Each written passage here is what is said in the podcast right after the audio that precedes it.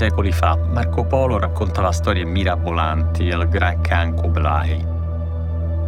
Descriveva città remote, il giovane viaggiatore che proveniva dall'altra parte del mondo.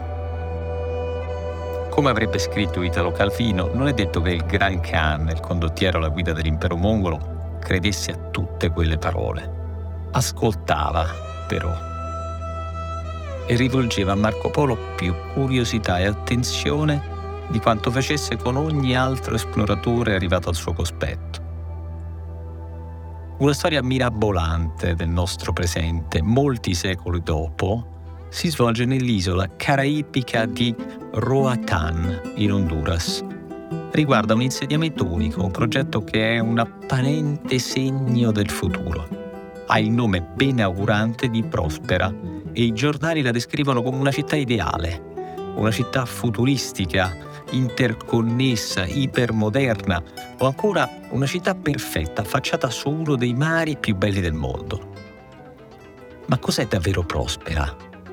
Intanto è il frutto dell'immaginazione di Eric Bremen e Gabriel Delgado, cofondatori della società Honduras Prospera, rampolli dell'elite latinoamericane con base negli Stati Uniti. Poi è una scommessa finanziaria e finanziata da fondi come Pronovos Capital, gestito da Patri Friedman. Patri Friedman, nipote dell'economista Milton Friedman, e da signori delle piattaforme come Peter Thiel, cofondatore tra l'altro di PayPal. Prospera, insomma, è nata sotto il segno della devozione al mercato, lungo un asse che collega la coda del XX secolo all'inizio del XXI. Ci ha messo dieci anni per vedere la luce il tempo necessario a modificare la carta costituzionale del paese che la ospita. Di sicuro Kublai Khan aveva una sensibilità poco europea nei confronti del tempo. Era consapevole della sua ciclicità. Di sicuro era un uomo aperto all'idea che il tempo non scorre su una linea retta, ma si avvita in una spirale in cui passato e futuro si intrecciano, si confondono Sembra quasi che giochino a rimpiattino. È quindi probabile che Kublai Khan avrebbe potuto concepire le città globali del nostro presente. Organismi urbani giganteschi e autosufficienti, dotati di vita propria dal punto di vista economico, politico e sociale. Avrebbe potuto concepire le nostre Londra, Tokyo, New York, Dubai, Singapore e via dicendo, perché non sono poi tanto diverse dalle città-stato dell'antichità e del Medioevo. Allo stesso modo, per gli stessi motivi, avrebbe potuto concepire città dotate di un proprio ordinamento giuridico. Qualcosa come Prospera no. Kublai Khan non avrebbe potuto nemmeno immaginarlo.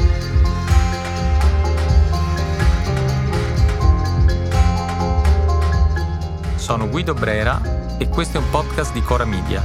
Si chiama Black Box, la scatola nera della finanza.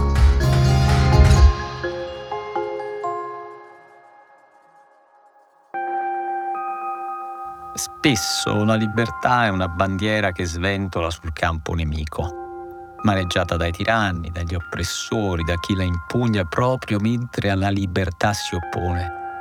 Sembra un paradosso, è un fatto ricorrente nella storia. Con la stoffa di un concetto aperto, solidale, inclusivo, si produce qualcosa che sottomette, divide e recinta.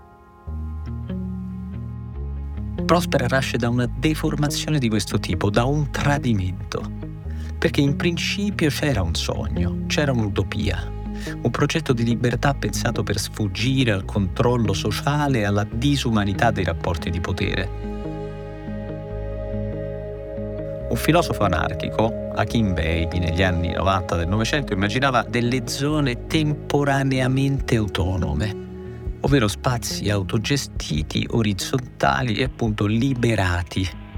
Poi, come spesso succede, l'idea è stata usata in altro modo, anzi è stata rovesciata. Uno strumento di rivolta è diventato lo strumento del potere. È così che l'economista liberista Paul Romer ha elaborato l'idea delle charter cities, un modello riproducibile di città con un proprio statuto, aree franche, in fin dei conti esclusive. Ed è così che in un piccolo stato caraibico picconando lo Stato di diritto, è nata la zona speciale di Prospera, dotata di un sistema legale, fiscale e giudiziario autonomi, a vocazione finanziaria e tecnologica con tasse minime a caccia di investimenti internazionali. Quel piccolo Stato è appunto l'Honduras, dove oltre due persone su tre, secondo la Banca Mondiale, vivono sotto la soglia di povertà, dove lo stesso Mar dei Caraibi che bagna la miseria prevalente bagna anche il relax dei ricchi che aspirano al paradiso in terra. È evidente che Prospera non migliorerà le condizioni di quella larga e poverissima maggioranza. Si può dire che non farà niente per l'Honduras, anzi, ha subito iniziato trasformando un bene comune in merce ovvero ha privatizzato l'acqua. Il sito ufficiale sostiene che le istituzioni di Prospera sono state create in modo da proteggere l'ambiente, sostenere i diritti umani e dare a imprenditori e imprese la libertà di cui hanno bisogno per crescere in modo proficuo e sostenibile. E ovviamente specifica in collaborazione con il popolo dell'Honduras. Ovviamente è una bolla esclusiva Prospera e è un enclave dove nessun poliziotto e nessun magistrato honduregni possono intervenire, dove il diritto si basa su una specie di common law anglosassone del tutto estranea all'ordinamento del paese ospite.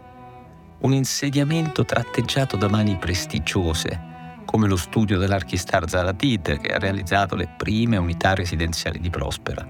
Un design dalle tecniche all'avanguardia tutto all'insegna della sostenibilità ovviamente pubblicizzato come un progetto che rispetta la storia e il territorio dell'Honduras. Ma questo rispetto tanto declamato non sembra corrispondere ai fatti.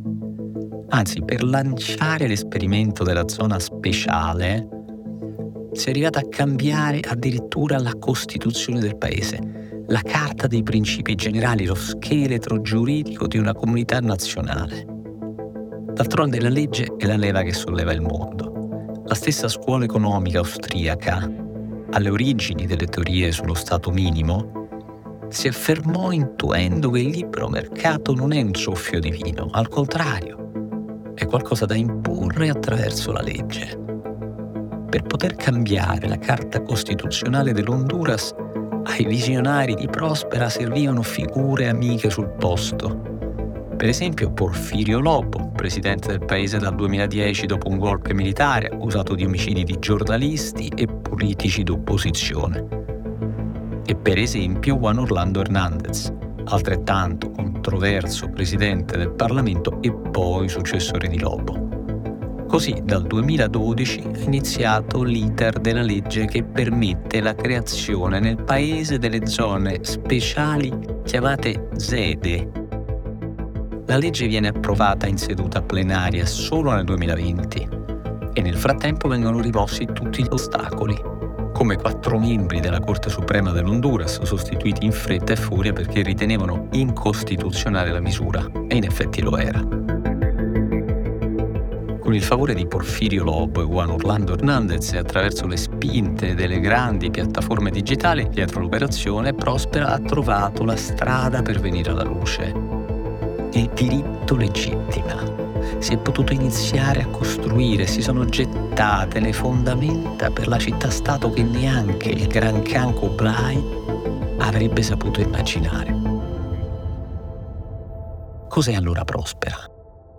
Una città-stato amministrata dalla Silicon Valley, un simbolo di prepotenza che legittima il diritto del più forte un insediamento con un sistema giuridico del tutto autonomo, retto da un tribunale d'arbitraggio che è composto da giudici statunitensi in pensione.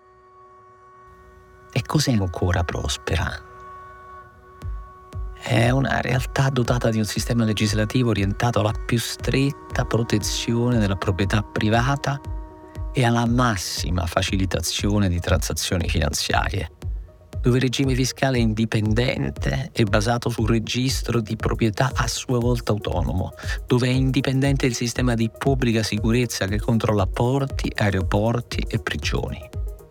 Prospera il ritorno a una città-stato medievale, nella ciclicità del tempo.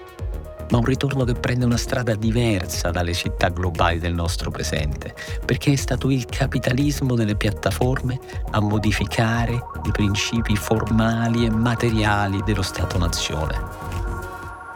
Molto tardi, troppo tardi, organizzazioni di ogni tipo hanno espresso critiche più o meno decise a questo esperimento estremo organizzazioni nazionali e internazionali sanitarie, universitarie ed economiche.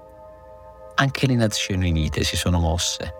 Sulla Placida Prospera si è levato un vento carico di accuse, evasione fiscale, riciclaggio, narcotraffico, violazione dei diritti umani. Tutto molto tardi, tutto troppo tardi. Le terrazze dei suoi edifici d'autore che si sporgono sul Mar dei Caraibi possono però essere battute da un vento diverso. Perché dal gennaio del 2022 in Honduras ha una nuova presidente, Xiomara Castro, una donna di sinistra che in campagna elettorale aveva promesso di abolire le zede. Detto fatto. E in aprile il Parlamento ha votato all'unanimità una legge che vieta la creazione di zete nel paese e abolisce quelle esistenti. Alla fine dell'anno la Honduras prospera. La società di Eric Brimen e Gabriel Delgado ha chiesto allo Stato honduregno un risarcimento stratosferico e presentato domanda per un arbitrato internazionale. No, Kublai Khan non avrebbe potuto immaginare Prospera perché non avrebbe potuto immaginare e concepire l'esistenza del capitalismo delle piattaforme, la sua ramificazione e il suo potere. E perché quando bisogna immaginare il futuro, chiunque immagina qualcosa di più sviluppato del presente in cui vive, qualcosa di meglio, un futuro più roseo. Nell'immaginazione di chiunque, il futuro non è mai un ritorno al passato. La città visibile di Prospero racconta che il tempo non è lineare, ma ciclico, come sapeva bene il Gran Khan. Racconta che il tecno-feudalesimo è qui tra noi molti secoli dopo le storie mirabolanti narrate da Marco Polo. Racconta che le città dovrebbero essere di tutti, ma qualcuno può brigare per renderle altro e che il viaggiatore, in questo nuovo medioevo dell'umanità, ancora mille prospera potrà incontrare lungo il suo cammino.